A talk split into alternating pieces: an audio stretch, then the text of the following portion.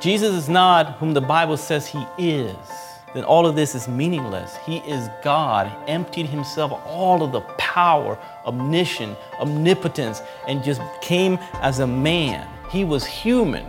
He was so human that the Bible says that Mary conceived of the Holy Spirit. Now, a conception requires what? 23 chromosomes from the mama, 23 from the father. That means that Jesus probably had Mary's nose or her eyes, maybe his hair, I don't know. There was things about him that were of Mary's. That's how human he was. And that's how human he still is. Welcome to the Followers of the Way podcast for February 4th, 2018. Today, Brother Omar brings us part three of this message called Statement of Faith Doctrine of God. Why is that important? Because you have a Savior that was tempted as you are. You have a Savior that was betrayed. You ever been betrayed by somebody? He was betrayed by somebody. You ever been insulted by somebody? He was insulted by somebody. You ever been beaten? He was beaten. You ever been humiliated in public? He was humiliated in public. You ever been embarrassed? He was embarrassed. He was a man of sorrows and acquainted with grief. You ever lost anybody in your life? He lost people in his life. He's man like you and I, but he's God, like your heavenly Father. Brother Omar teaches us that Jesus is one person with two natures. He says that Jesus fully understands us as men and women because he took on human form. But Jesus also says that he is I am, which means he is God. Now he'll be reading from John chapter 8 verse 31. So grab your Bible and follow along with us as we explore God's word here on Followers of the Way. We are going to continue today with the doctrine of God in our series on our statement of faith. Basically, we're going through what is it that we believe as a church. We as a church have certain beliefs that we hold to. And our statement of faith is pretty general in the sense that we're just basically covering the essentials of the Christian faith. We don't really get into details. You know, you, you can go to some churches and the statement of faith is like three volumes of every single detail of what they believe specifically. You have to hold on to every single specific thing if you can be a member. But you know, we have a pretty general statement of faith and we cover what we consider to be the essentials of the Christian faith, meaning that if you do not hold to any of these, you're obviously outside of the Christian faith. You're outside of the fellowship of, of God's people. So, the very first thing in our statement of faith is obviously the scriptures. Everything that we understand about God comes from the scriptures. Now, you will hear some people say, Oh, I start with God. Well, the reason that we know there is a God and that we know who He is is because the Bible reveals Him.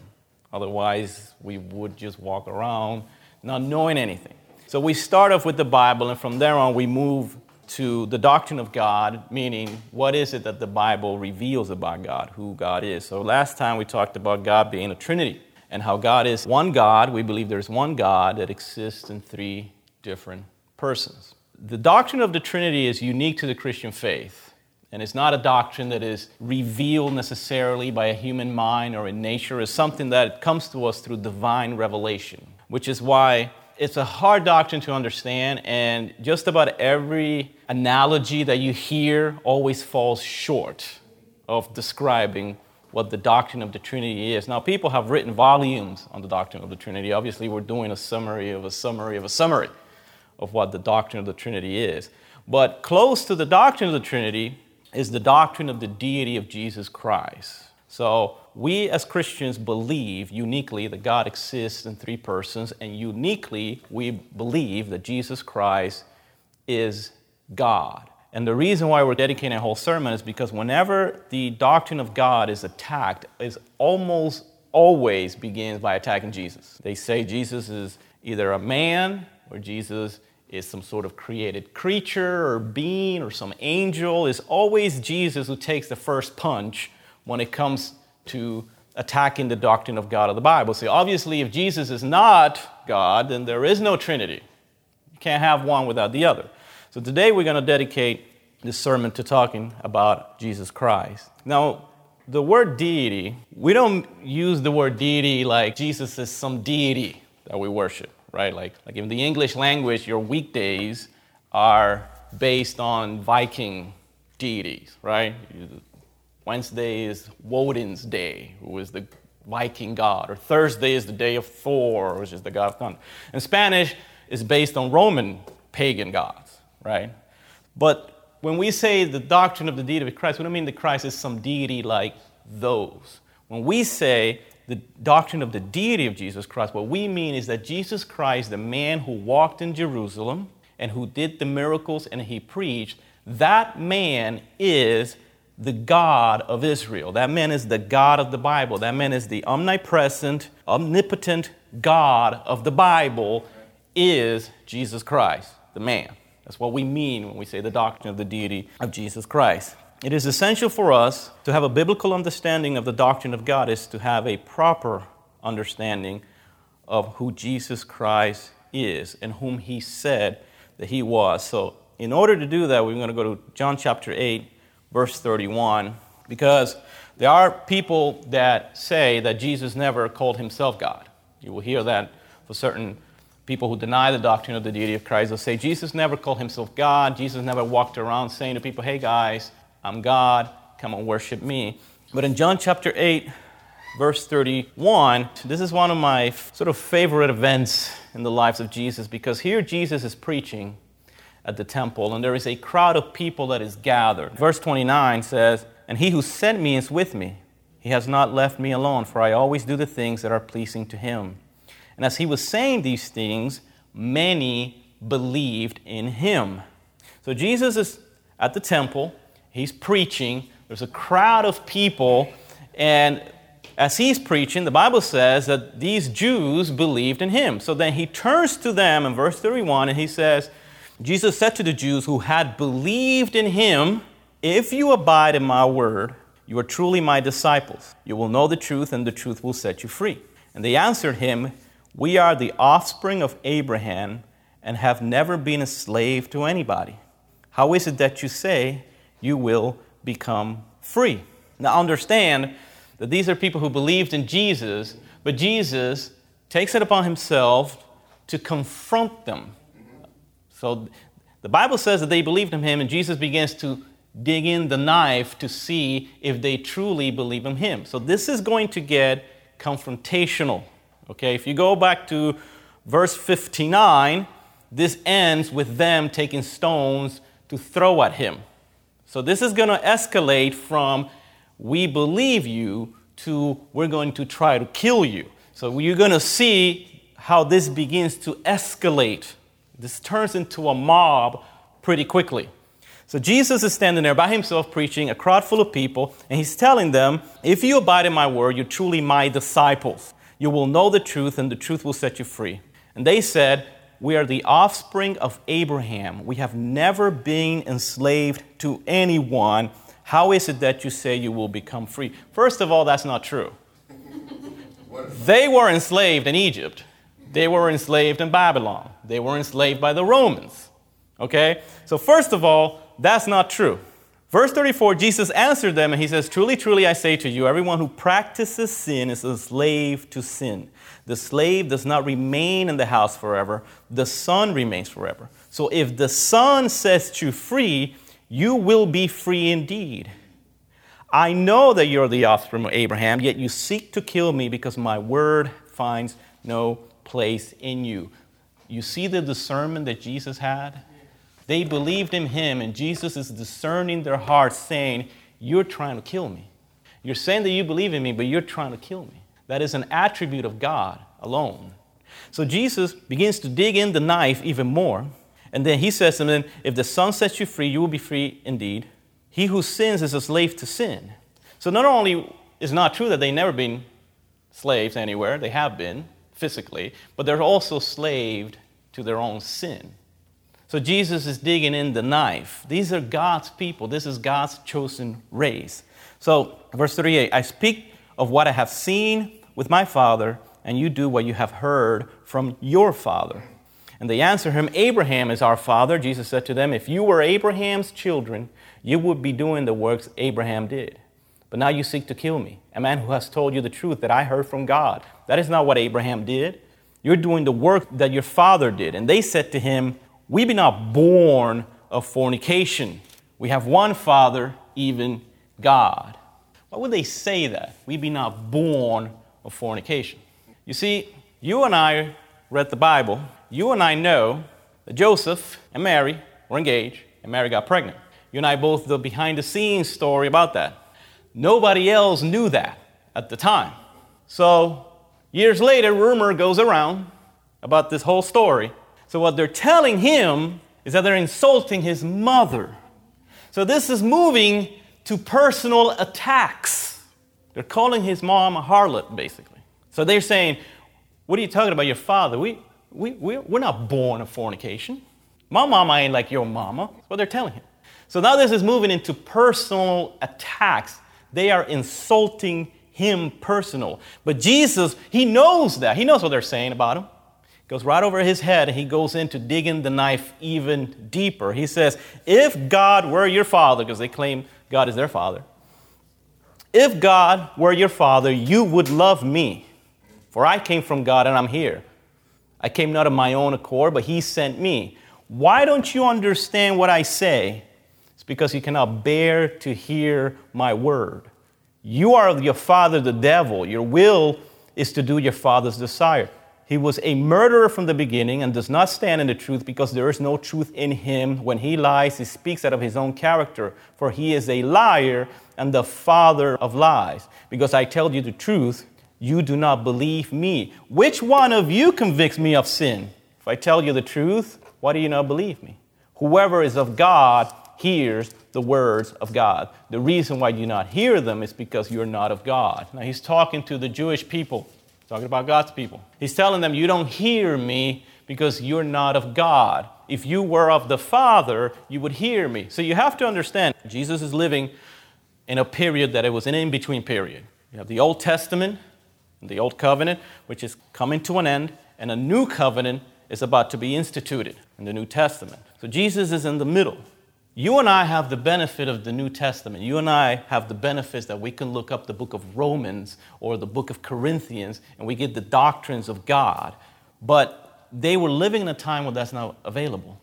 And the Old Testament hinted at the truth of Jesus Christ, but it was not explicit. The, the only way that you can understand the doctrines of the Christian faith is with the New Testament, and then you go back to the Old Testament and you can see Jesus in the Old Testament. But if all you have is the Old Testament, right, then you may not necessarily see and understand who Jesus was supposed to be and who Jesus was. So when he says, if you were of the Father, you would love me, what he's saying is that there were those group of Jewish people during that time that even though they did not necessarily had an understanding of the Messiah or what he was supposed to be, etc., these were people who loved God. They worshiped the God of Israel. They kept the law to the best of their ability. You have men like Zechariah, the father of John the Baptist, Elizabeth, Joseph. Those men belonged to the Father. Those are the remnant of Israel. But then you had all these other Jews, like the Pharisees, who kept the law, but they did not love the Father. They did not belong to the Father. Those who belonged to the Father, who were the fathers, those people God the Father turned and gave them to Jesus. That's why you see places in the scripture he says, All that the Father give me will come to me, and whoever comes to me, I will not cast them out, because they're of my Father's. See, these are not some group of, of pre selected people from, from eternity. These are men who obeyed and loved the God of Israel ignorantly, and God, in His mercy, kept them as a remnant. And as Jesus Christ is coming around preaching and declaring himself to be God, their eyes are being opened by God and they're being turned into the Son. And whoever, all that the Father give me, will come to me and I will not cast them out. Matthew 16, 13. He says, Now when Jesus came into the district of Caesarea Philippi, he asked his disciple, Who do people say that the Son of Man is? And they said, Some say John the Baptist, others say Elijah, others say Jeremiah, or one of the prophets. But he said to them, Who do you say that I am? And Simon Peter replied, You are the Christ, the Son of the living God. And Jesus answered him, Blessed are you, Simon Bar Jonah. That's his name. Simon Bar Jonah. Flesh and blood has not revealed this to you, but my Father who is in heaven. See, God was opening the eyes of those who were awaiting the consolation of Israel, like Zechariah. They were awaiting the Messiah. And in awaiting the Messiah, they did not have the understanding necessarily, but God was opening their eyes and bringing them over to Jesus. But those who did not belong to the Father, not because they were made like that by God, but because of their own heart, they cannot hear Jesus' word. They cannot bear his word. They cannot understand. He will speak to them in their eyes. In fact, the Bible says that God blinded them himself. They were so rebellious as judgment, God closed their eyes so they could not understand. He sealed them in their own judgment. So Jesus is speaking to these people, Pharisees and the Jews, who are claiming they believe in him, but they don't have the faith that is required to come to Him. As He is speaking with them, I love it how He continues to emphasize why is it that you don't believe in me? Why is it that you don't believe in me? And then He tells them, You do not believe in me, it's because you do not belong to God. You're not of God. And then verse 44 the Jews answer him, Are we not right in saying that you're a Samaritan and have a demon? Okay, this is insult number two. In their day, you had the Jews who lived in Israel, and you had the Samaritans. The Samaritans were a mixed race. They were Jews who were mixed with Gentiles. Now, the Jews considered them to be an inferior people. They wouldn't mix with them, they wouldn't walk. You know, like if, if they had to go to the northern part of Israel, they would go all the way around because they couldn't cut through Samaria, because that's not, you know, if you think of it in the United States back in the 50s, you had a white water fountain and you had a colored water fountain. So if you were white, you went over there. If you were black, you went over there. That's how it was in Israel. They considered the Samaritans to be an inferior mongrel people because they were mixed. Interestingly, when you're mixed, this is what I find funny you're 50% of something and you're 50% of the other thing. But for whatever reason, whenever you have these racist ideologies, it's always the lesser race that stains the other race. Because if you're 50% Jew, then you're 50% Jew. But no, they were inferior because they had one drop of Gentile, which turns you into an inferior race. So they are calling him a Samaritan. They're insulting him. They're saying, You're like those people. Interestingly, that was not true. And they knew that was not true because Jesus was not a Samaritan. Jesus was from Galilee. They knew where he was from. They knew his mama and they knew his father.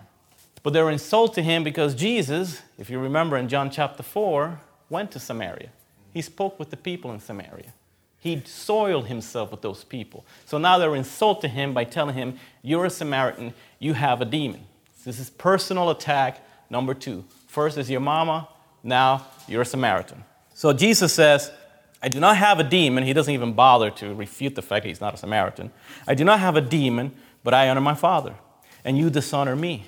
Yet I do not seek my own glory. There is one who seeks it, and he is the judge. Truly, truly, I say to you, if anyone keeps my word, he will never see death. And the Jews said to him, Now we know you have a demon. Abraham died, as did the prophets, and yet you say, If anyone keeps my word, he will never taste death. Are you greater than our father Abraham, who died, and the prophets died? Who do you make yourself out to be? Jesus answered, If I glorify myself, my glory is nothing. It is my Father who glorifies me, of whom you say he's our God. You have not known him, I know him. If I were to say that I do not know him, I would be a liar like you. But I do know him and keep his word. Now understand, he's preaching from the pulpit. He's preaching from a church. He's calling people liars and all those things. Picture Jesus 2018 in a church preaching from the pulpit. I think our reception of him would be about the same as the Jews of his day. Okay? He goes on to say, but you have not known him, I know him. If I were to say that I do not know him, I would be a liar like you, but I do know him and I keep his word. Your father Abraham rejoiced to see my day. He saw it and was glad. So the Jews said to him, You're not yet 50 years old, and you have seen Abraham? And Jesus said to them, Truly, truly, I say to you, before Abraham was, I am. So they picked up stones to throw at him, but Jesus hid himself and went out of the temple. The question is, why did they try to stone him? Up until this point, there's a confrontation happening, there's a crowd of people, they're insulting him. But when he says, Before Abraham was, I am, they started to throw stone at him. The reason being is because I am is the name of God. So when Moses is going to go down to Israel and God says, Go over there and tell Pharaoh, let my people go, he's like, I can't go. I can't talk. I can't, I, mean, I'm not good. Okay, I'm going to give you Aaron. All right, uh, you know, but when I go over there, what am I going to say to these people? They don't like me. They're not going to listen to what I'm going to say. And God says to him, Well, tell them, I am sent you. They'll know because they know who I am is. Just tell them, I am sent you. The name I am is one of the seven names that the Jews had for God. Technically, the name is time based. I am means that He is, right? There's no past, there's no future. It's just I am. He's just there. That's why He says, Before Abraham was, I am.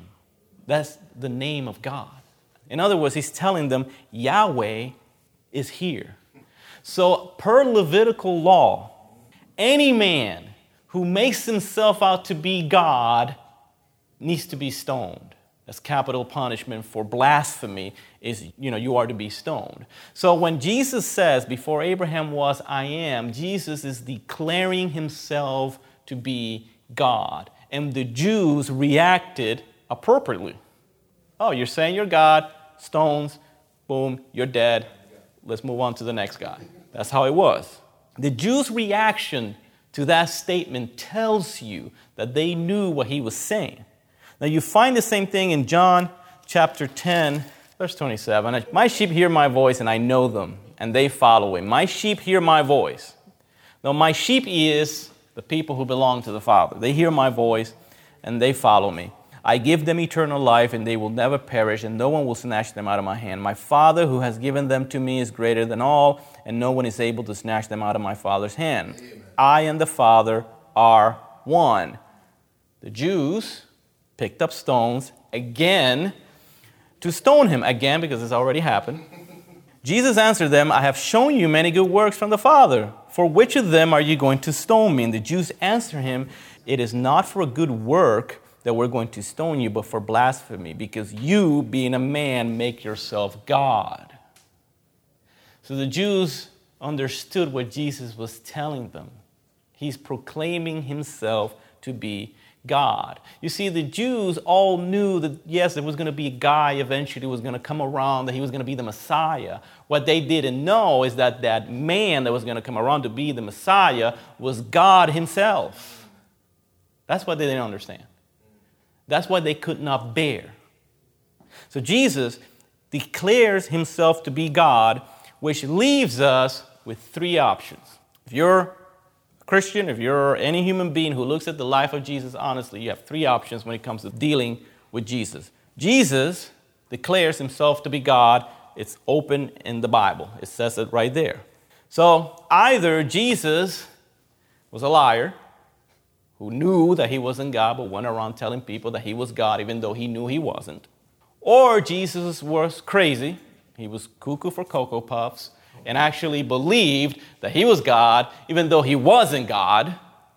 Or Jesus was God and he was honest about who he was. You got those three options. So people will say to you, ah, you know, I believe Jesus was a good teacher, he was a good prophet, he wasn't God. You can't be a good teacher and a good prophet if you're a liar. How do, you know, how do I know what you're saying is true? Right? Because he proclaimed himself to be God. Or he was crazy, so I don't even know what, you know, how can you be a good teacher, a good prophet, even if you're crazy? You don't know what you're saying. Or Jesus was a good teacher, was a good prophet, and he was truthful, and he was God. And he, he was whom he claimed that he was. Those are your three options when it comes to Jesus.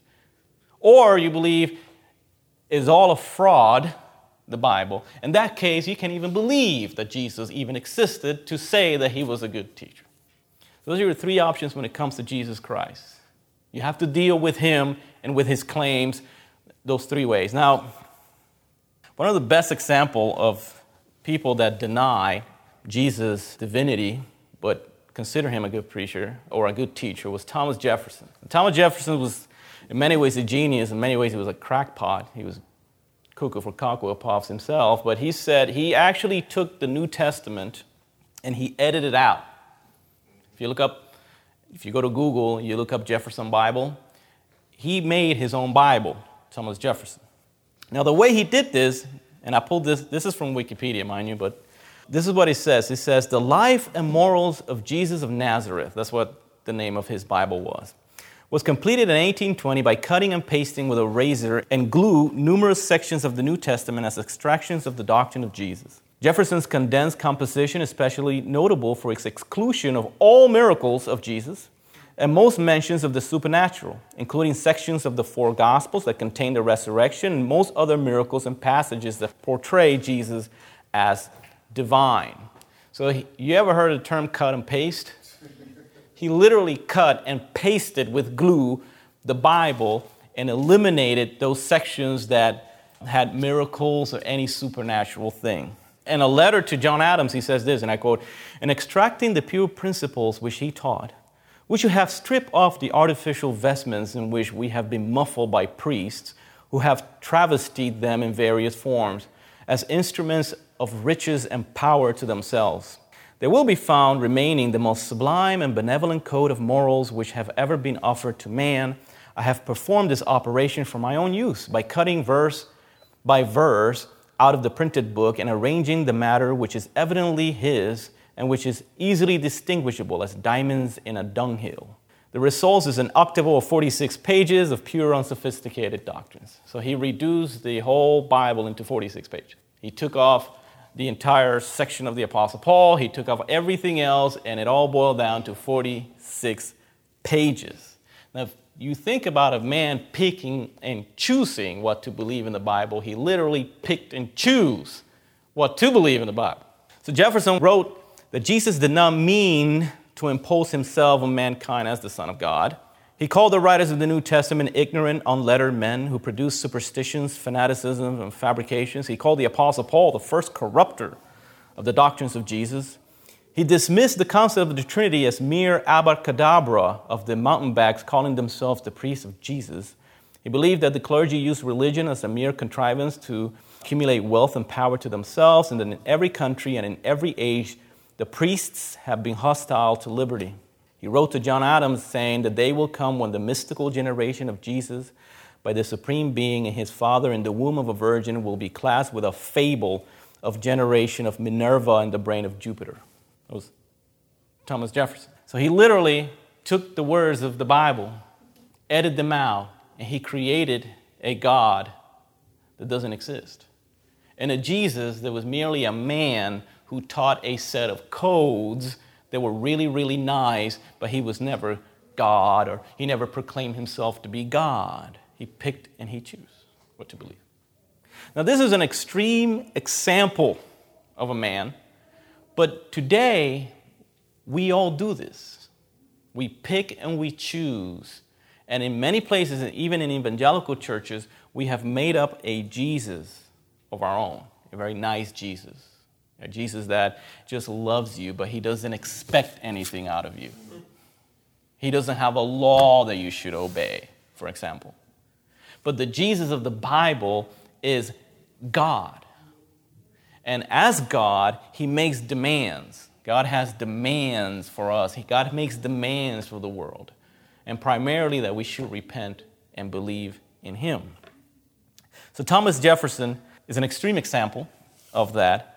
But like I said, Jesus is either a man who was a liar or a lunatic if he was God. That's the inescapable reality, which Thomas Jefferson uh, thought that he could get away with, but he couldn't. Not only that, but he was wrong in his prediction that the story of Jesus would be considered a fable when it's not. Today in the world, Jesus believed more than it was in the days of Thomas Jefferson. So Jesus won, Thomas Jefferson zero. So, who is our God, Jesus Christ? Who is he and how is he God? Hebrews chapter 1, verse 3. Long ago, at many times and in many ways, God spoke to our fathers by the prophets, but in these last days, he has spoken to us by his Son whom he appointed the heir of all things, through whom he also created the world. He is the radiance of the glory of God and the exact imprint of his nature, and he upholds the universe by the word of his power. This is the most beautiful introduction to any book that I've ever read. In his commentary, Adam Clarke writes this He says, The character or impression of his hypostasis or substance, it is supposed that these words expound the former image, expounding brightness, and person or substance glory. He goes on to say, it is a perfect facsimile of the whole. It is a metaphor taken from sealing the die or seal, leaving the full impression in every part on the wax into which is applied. Here's what he's saying. In the olden days, when you got a letter from the king, a royal letter, it would come with a seal. So you got a letter that says, go and mow the lawn over there. Well, I don't, I don't have to do it. Well, the king says, how do you know? Well, here's the letter from the king, and it has a seal. And what they would do is they would take the wax and they would melt it, and then the, the king would take his ring or he would take a stamp and he would stamp it, and then the imprint of the stamp would translate into that seal. So the word here that Jesus is the exact imprint of his nature means that when God decided to reveal himself to the world, he took his ring and he imprinted Jesus into the world. He is the imprint, the exact imprint of Jesus, of God. Jesus goes on to say, John chapter 14, verse 8, Philip said to him, Lord, show us the Father, and it is enough for us. And Jesus said to him, Have I been with you for so long, you still don't know me, Philip? Whoever has seen me has seen the Father. How can you say, Show us the Father? Do you not believe that I am, me and the Father are one? Do you not believe that I am in the Father, the Father is in me? The words that I say to you, I do not speak of my own authority, but the Father who dwells in me does his works. Believe me, I am in the Father, and the Father is in me. They say him, show us God. And Jesus says, You're looking at him. I am the exact imprint of his being. Um, Colossians 1:15, it says this, He is the image of the invisible God, the firstborn of all creation, for by him all things were created in heaven and on earth, visible and invisible, whether thrones or dominions or rulers or authorities, all things were created through him and for him, and he is before all things, and in him all things hold together. And he is the head of the body, the church. He is the beginning, the firstborn from the dead, that in everything he might be preeminent. For in him all fullness of God was pleased to dwell, and through him to reconcile to himself all things on earth or in heaven, making peace by the blood of his cross. When the Bible says he is the firstborn, I'm going to get into this a little bit later. I don't want to spend much time, but firstborn does not mean he was like created first. That is a title of authority. When you're firstborn, it simply means that you have the inheritance, you have the rule of a state in those days. So, Jesus Christ, when it says he's firstborn, means that he's preeminent because all things were created for him and through him. So, it would be a contradiction for Paul to say he is the image of the invisible God, but he is a created being. That makes no sense. Logical contradiction. Now, there are folks who believe that, which I will cover back when, you know, when I get into the sermons, when I get to name names. But he is the image of the invisible God. Matthew 1:23 Behold the virgin shall conceive and bear a son and they shall call him Emmanuel which means God with us. His name says it all. He is God with us. I got so many verses I can spend the rest of the day quoting them. So what does it mean that Jesus is God? Here's where the misunderstanding happens. The Bible teaches that Jesus was God, as we just read, but the Bible also teaches that Jesus was man. We see him, for example, getting hungry. We see him getting troubled in his spirit. We see him getting beaten and bleeding. He asked the women at the well, you know, give me water because I'm thirsty. They asked him the hour of the day of judgment, and he says, The Son of Man does not know so, how can Jesus be all the things that we say God is omnipresent, omniscient, omnipotent? But at the same time, the Bible also portrays him as a man. See, Jesus was not Clark Kent, for example. You know, Clark Kent walks around and he looks like a regular dude, but he's Superman. He just puts some glasses. I don't know why in 2018 we're still pretending that it's okay for Superman to put glasses and nobody knows who he is. I don't understand that. It's, it's 2018. Give him an iPhone 10, just scan his face, it will recognize him. But, anyways, Clark Kent looks like a man, he looks like a regular person. But if you go up to him and you punch him in the face, your hand is going to break. Because even though he is Clark Kent and he looks like a regular dude, he is Superman. He just put some glasses on. Jesus was God. He was God. But if you walked up to Jesus and you punch him in the face, you can break his mouth, you break his teeth, you break his nose. If you hold his head underneath the water, you can drown him. He was a man, fully man, but he was also fully God. So the Bible doesn't contradict itself so these two things need to be looked at. Now, the way that we understand that, that the Bible teaches, the Bible teaches that Jesus has two natures He's man and He's God. This is called hypostatic union. Fancy word number one is hypostatic union. The same way that God is one, one God, in three persons, is the same way that Jesus is one person with two natures. He's 100% man. That is, that he is like you and me, a man, 100%, but he's also 100% God. He's not a mix of God and man. He's not like 50% God and he's 50% man. I don't even know what it would mean to be 50% God. It doesn't make sense. He's 100% God, but he's also a 100% man. And these two natures that Jesus has exist together in union, but they're separate, they're not mingled. Okay? If you remember, the word hypostasis was the way that the Greek church called the persons of the Trinity. In the Western church, God is one in three persons. In the Eastern church, God is three hypostases and one ousia. Now, the word hypostasis means substance or communication, and ousia means just like a general substance each one of the persons of the Trinity is different, meaning the Father is not the Son, the Son is not the Father, etc., but they're not independent. They're still only one being. And the second person of the Trinity has two natures. The Father does not have two natures. The Father did not incarnate, the Father did not come as a man. The Holy Spirit did not incarnate, the Holy Spirit didn't come as a man, but the Son did incarnate and took on flesh and came as a man. So he has two natures. Christ, Jesus Christ, the doctrine of the deity of Jesus Christ says that he's 100% God, but he's 100% man, like you and me. In fact, after he resurrected and ascended unto heaven, he still kept his human nature.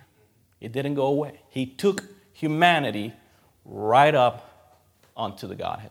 Now, like I said, there's not a mixture of the two creating some sort of weird mixture of a nature, he's still 100% God. So, when you hear verses in the Bible, for example, that say that Jesus submitted himself to the Father, or the Father is greater than I, Jesus is not saying that in his divinity, he is inferior to God. In his divinity, in his deity, he's equal. He's part of the Trinity. But in his humanity, he's inferior and therefore submits himself to God because he's human, but he's God. He has two natures. This is called the mystery of godliness. God took on human flesh. Now, we don't know exactly how that happens or works. We don't know. I have read many things of people trying to explain it. It is a mystery, but it's what the Bible teaches. And the confusion lies when you have people who take the humanity of Jesus all the way to the extreme and they take away his divinity. And there are some folks who take away his humanity and just go to the extreme of his divinity and the humanity goes away. No, he's man, but he's God. No, that is important because Jesus Christ atoned for our sins.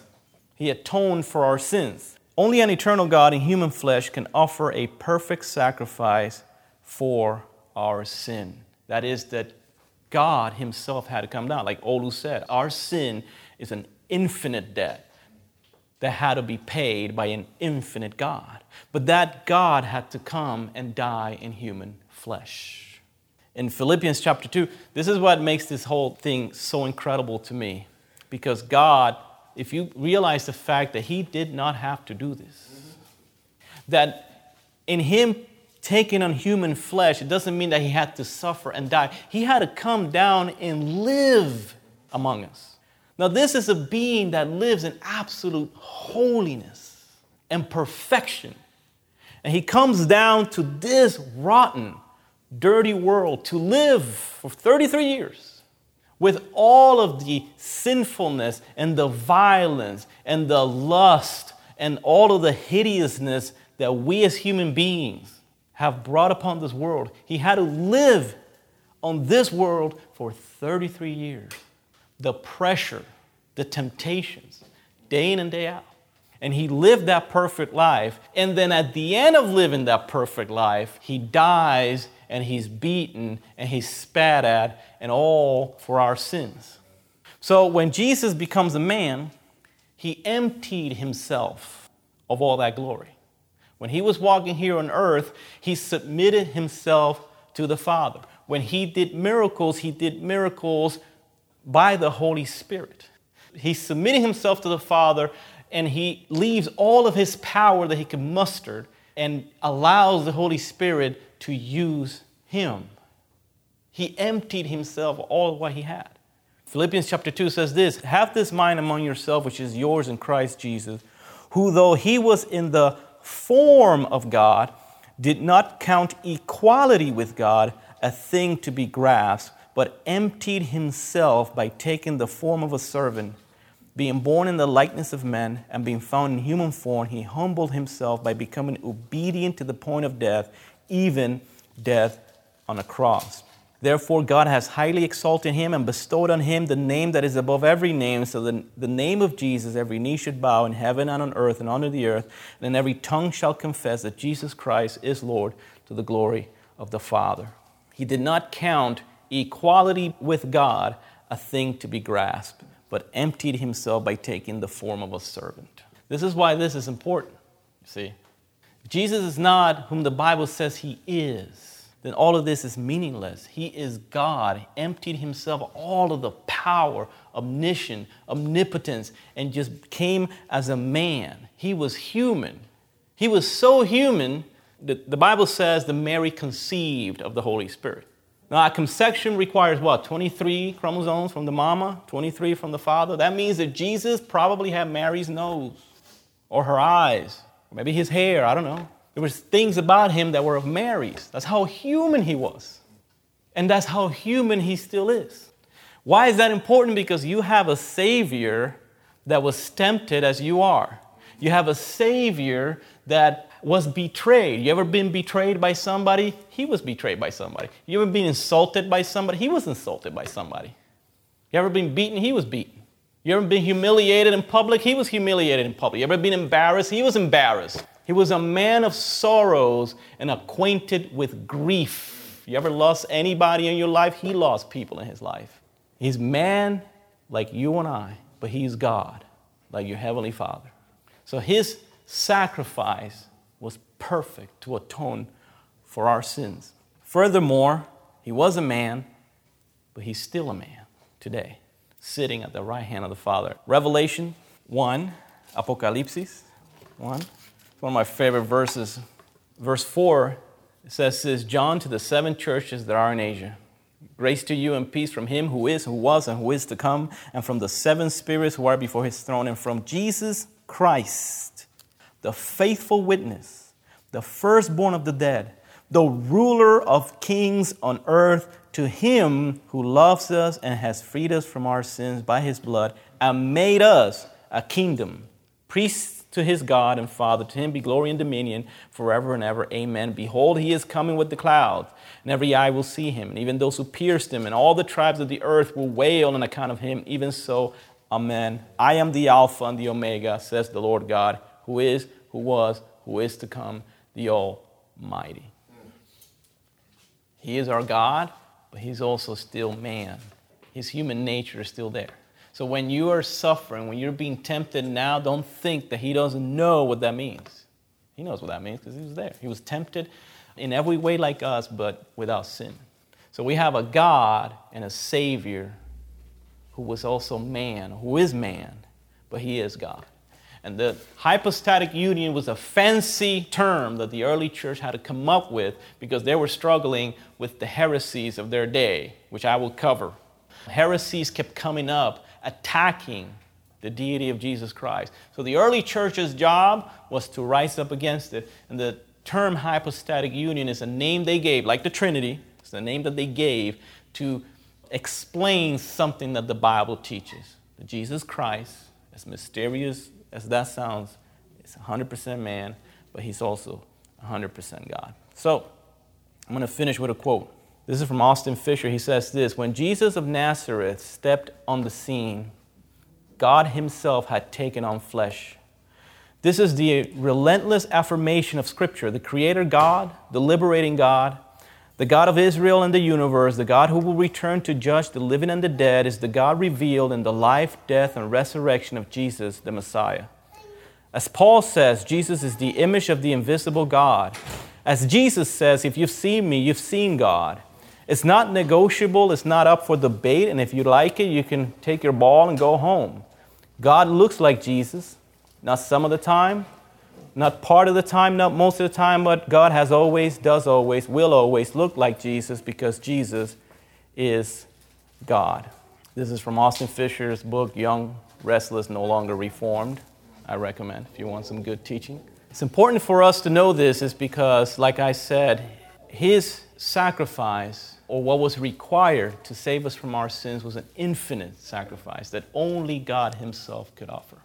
And God became man and lived among us to offer that sacrifice for our sins. And now he reigns in heaven. He reigns in heaven. And he is the head of the church, and he has been given all authority on heaven and on earth. And with that authority, he commands us to go into the world and make disciples of every nation. Teaching them all things. This is the, this is the second part of the Great Commission that is not emphasized. See, when we hear the Great Commission, we're thinking, go you know, do some altar calls, get some people saved, and that's it. We fulfill the great, no, the, the, the great commission. Go into all the world, preach the gospel to every preacher. This is step one. That's the balcony of the house. Salvation is you have a house called salvation. You getting saved is you walked into the porch, boom. You're, that's, that's the balcony. Now you got to open the door, you got to walk into the house, and then you got to go around the kitchen and all of that. So Going into the world and preach the gospel is the first step. Teaching them to observe all things that I have commanded unto you, that's the second part of the house. And the authority has been given to Jesus over all the nations in the world. And he commands us to do that. Amen. Let's pray. Heavenly Father, we thank you for your word, Lord. We thank you for your scriptures. We thank you for the revelation you've given us, Lord. We thank you for becoming man, Lord, for coming down and living among us, Lord and dying for our sins, Lord. We thank you, Lord, that despite all that we've done, you loved us enough, Lord, to make this sacrifice for us, Lord. I pray that you may always remind us of who you are and always remind us of what you did, Lord, because you are the center of our faith. You are, Lord, the author of our faith, Lord, as the Bible says, and we pray that you always, always, always keep that in our minds, tattooed to our hearts, Lord. And we thank you for all what you've done for us. Amen. Amen. Thank you for listening to the Followers of the Way podcast. If you like more information about Followers of the Way Church, visit our Facebook page at www.facebook.com forward slash FOTW Church. Again, that's www.facebook.com forward slash FOTW Church. We trust and hope that you've enjoyed hearing God's Word and how to apply it to our lives. Our podcast is updated weekly, so remember to follow us here at Followers of the Way.